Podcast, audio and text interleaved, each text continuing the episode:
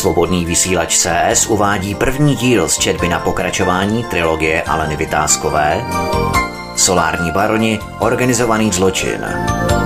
Čte Alena Vytázková.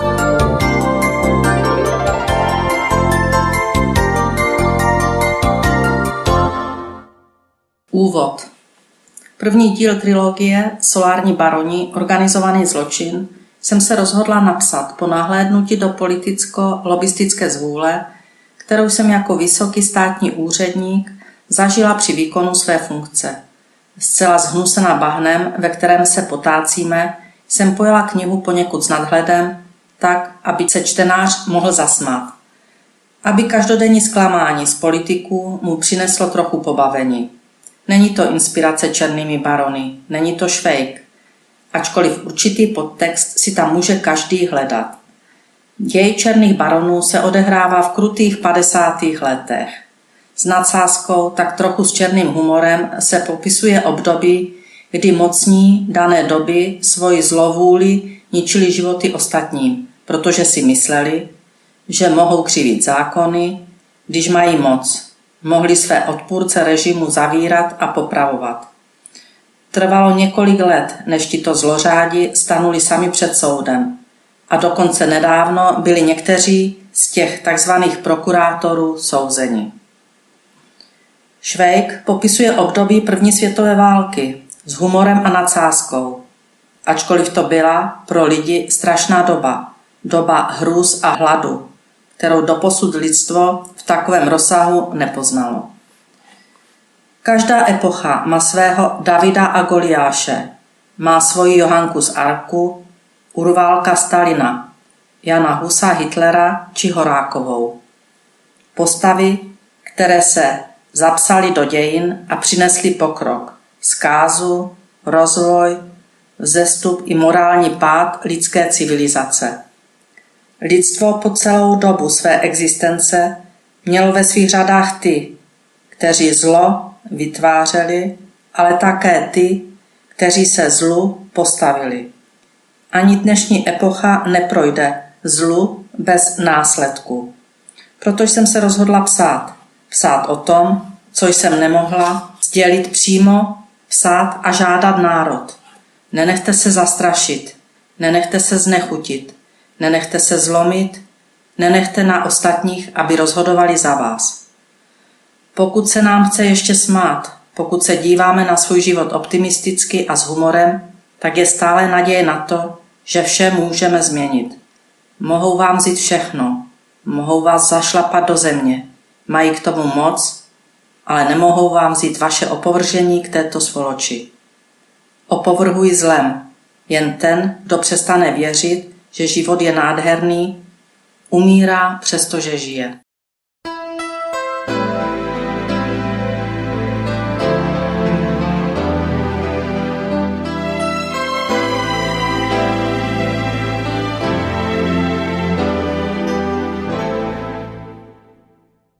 Kniha Solární baroni organizovaný zločin je první části trilogie. Poněkud s nadsázkou a humorem popisuje děj kolem tunelování veřejných financí takzvaným pokusem o sofistikovaný projekt. Dozvíte se, kdo to jsou skutečně solární baroni, nahlédnete také do lobisticko-politické kuchyně, zahlédnete solární zločince, ale i solární žebráky. Pokud se vám jen náznakem bude zdát, že některou z postav znáte, či vám někoho připomíná, tak je to zcela náhodné a je to pouze vaše fantazie a určitě se pletete. Celý děj je román, který má především pobavit. Memento mori.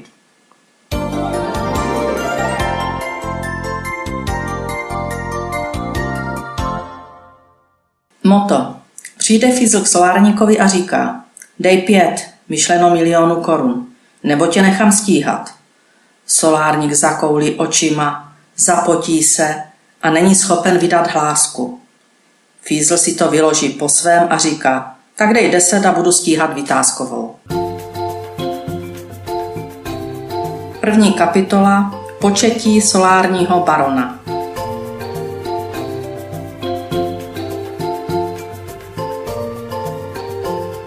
Slunce svítí tak ostře, že se nedá číst. Je prosinec a jako každý rok se rituál opakuje. Vánoce v šortkách, léto na ledovci. Je to zvrhlost? Není. Důležité je vybrat si správnou destinaci a v místech, kde není zrovna nabito tou lidskou žouželí, přemýšlet o životě. Dělám to tak již několik desítek let. Mám ráda zimu v šortkách, proto jsem se přestěhovala do těchto míst, které se staly mým domovem. Ležím na privátní pláži s příjemnou restaurací a barem, na lehátku značky Dedon a na tlusté madraci pískové barvy. Listuji nějakým stupidním časopisem, který mě přesvědčuje o tom, co je in a co out. Jak několik zkrášlovacích operací do roka vám zajistí věčné mládí, jak ten krém je na paty, ten na ruce, ten na kruhy pod očima a ten třeba na vrázky na prdeli. Prostě hrůza. Líbí se mi moje vrázky, zuby i způsob života. Aniž bych chtěla a měla ve zvyku poslouchat cizí zábavu, neujde mé pozornosti skupinka, která se přiřítila a začala rádoby vtipně diskutovat. Aniž bych si musela sundat brýle, bylo mi za chvíli jasné, o co jde. Přijeli tuneláři, tak se jim říká v zemi, kterou úplně za pár let zničili, nejen materiálně, ale především morálně. Používali primitivní praktiky, nad kterými se průměrně vzdělanému děcku ze třetí třídy zatají dech o povržení. Jdou na věc sofistikovaně, alespoň oni a jejich kumpáni si to o těch zlodějinách myslí. Objednávám si další drink z čerstvého ovoce, kampáry a kokosového mléka, protože to se fakt nedá poslouchat. Jejich rétorika je ubohá, nejchytřejší z nich, pohledný modrooký čtyřicátník, celou skupinu informuje o svém záměru, hovoří až o bilionu korun. Přichází obtloustlý kumpán ze slovy tak jak jste daleko, co se po mně bude chtít a co za to bude.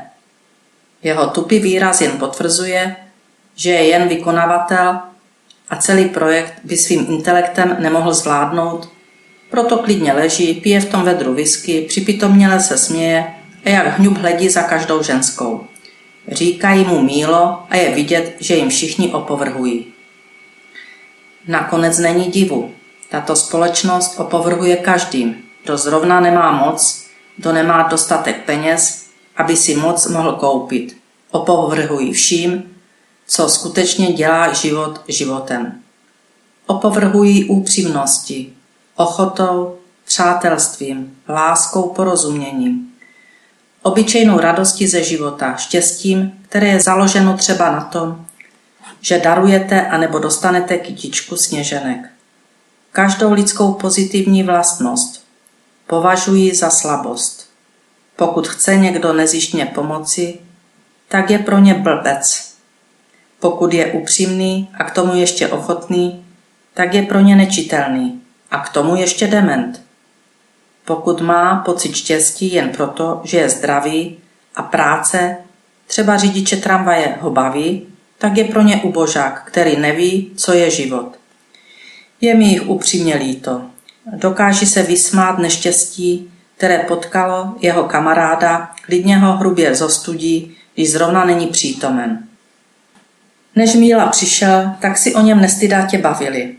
Je to ubožák socka, stačí mu sako nebo nějaká ojetina.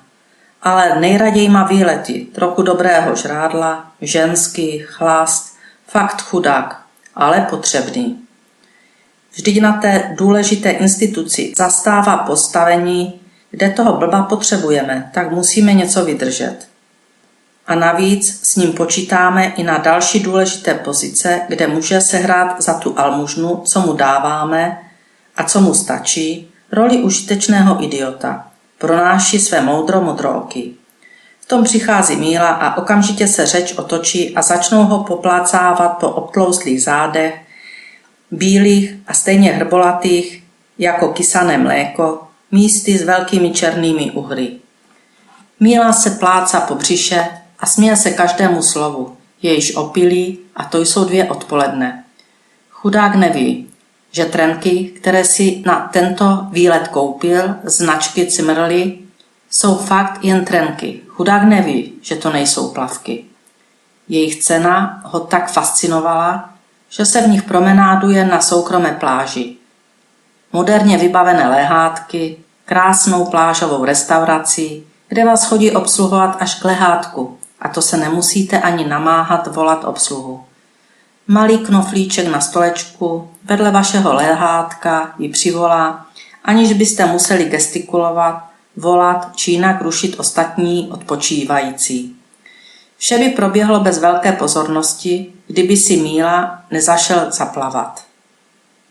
Z vody díky spodnímu prádlu, které se po namočení stalo zcela neviditelné, vylézá téměř nahý.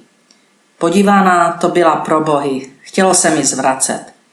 Kumpáni se rozřechtali do bezvědomí, jeden u toho tak prděl, že odešel z pláže s dukátkem na svých krásných, ručně vyšívaných plavkách.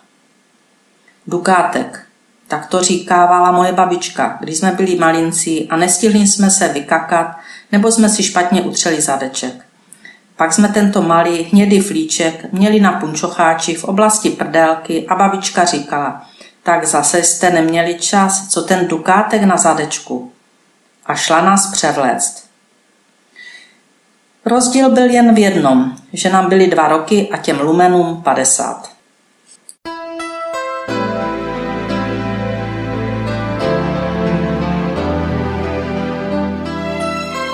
Vybraná část tunelářů se pasovala do šlechtického stavu a cítili se být solárními barony.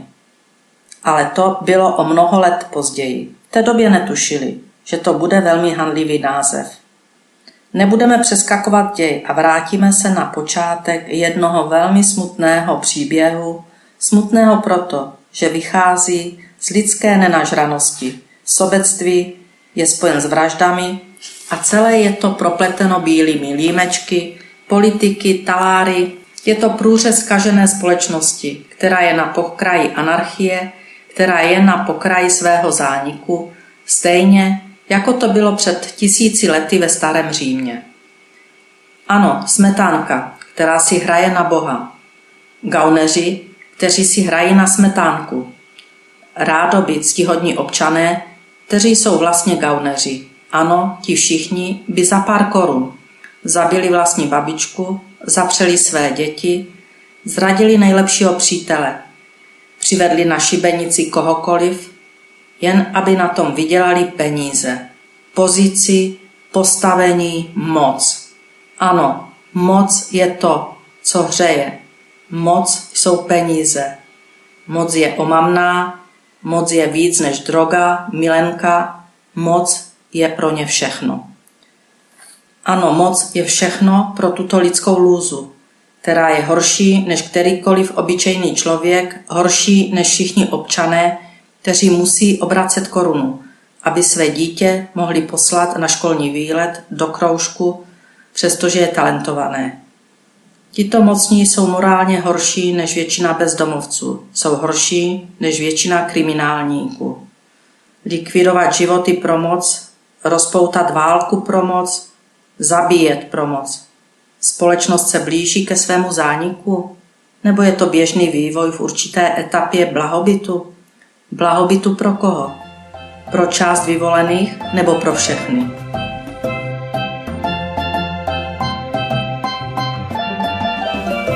Ze snu mě probouzí hřejivý pocit štípání a chlad. Prostě jsem se spálila, takže nemohu rozeznat pocity. Na téměř plochem hrudníku mám kůži rudou, jak spařený humr, házím na sebe šaty a běžím do stínu své skromné vilky na pobřeží azurově čistého moře, teplého jako ranní káva. Palmy, které miluji, keře i bišku a tak trochu píchající tropická tráva u mého bazénu s ledovou vodou. Mi poskytují útulné zázemí pro moji práci. Mám výhodu, že můj rodný jazyk je čeština, aniž by to někdo věděl. Těším se na další díl informací, které se následně dovím, aniž by někdo mě mohl podezřívat, že rozumím. Na dekoltu se objevují puchýře. To se mi naposledy stalo, když mi bylo pět let. Chytá mě panika. Dekolt, který na sobě jako jedinou část těla opravdu obdivuji, je v háji, navždy poškozen. Ach, to je zase den. Mohou se na to vykašlat. Po tvářích mi tečou slzy. Nevím, jestli od zlosti, bolesti nebo lítosti. Je to asi mix všech emocí i pocitů.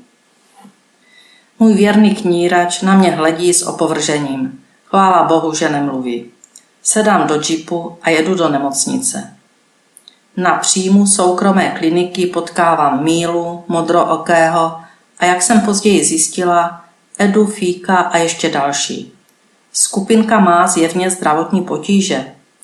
Hlukem, který způsobují v této elegantní klinice, připomínají spíše nájezd lidožroutu z minulého tisíciletí, kteří zabloudili se svým jménem do civilizace. Eda se svým dukátkem z pláže dorazil nejen jako tlumočník.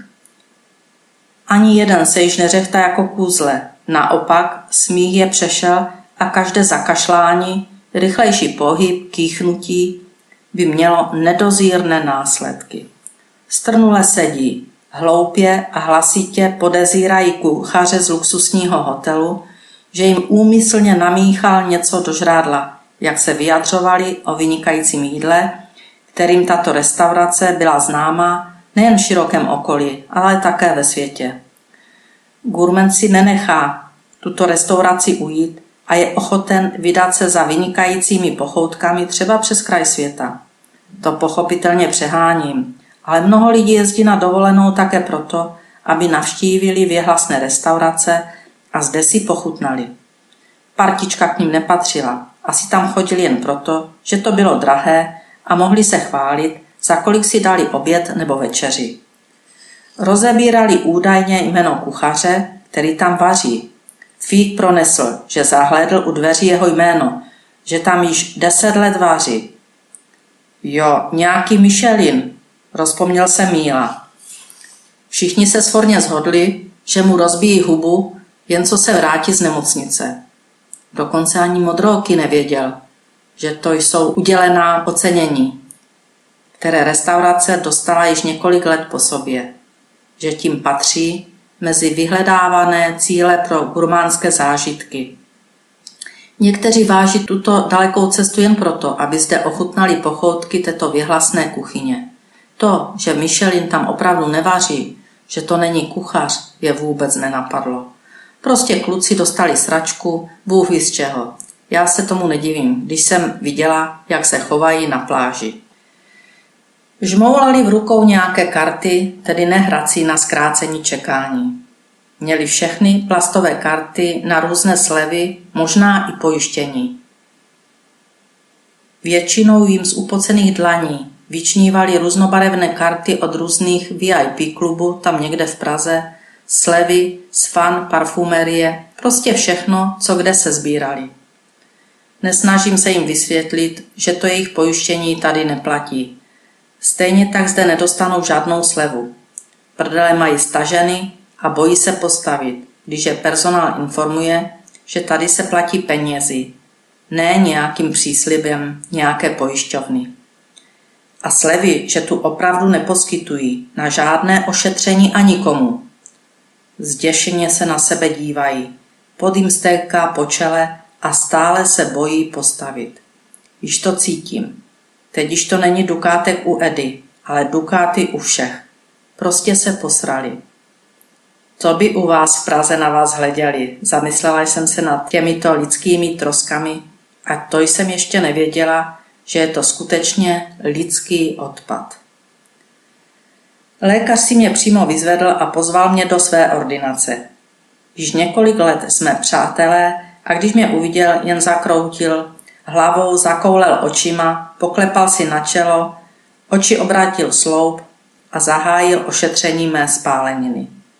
Ujistil mě, že zbytečně panikařím a že za pár týdnů nebude po mém excesu ani stopy, pokud budu dodržovat jeho pokyny a léčbu.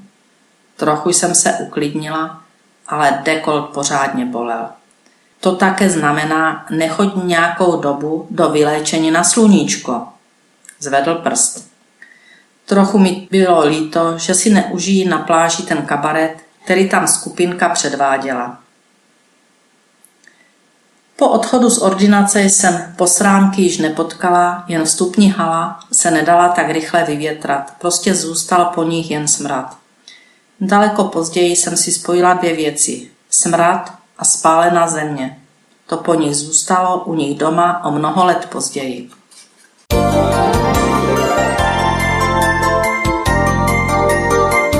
Svobodný vysílač CS uváděl první díl z četby na pokračování trilogie Aleny Vytázkové Solární baroni, organizovaný zločin. Četla Alena Vytázková.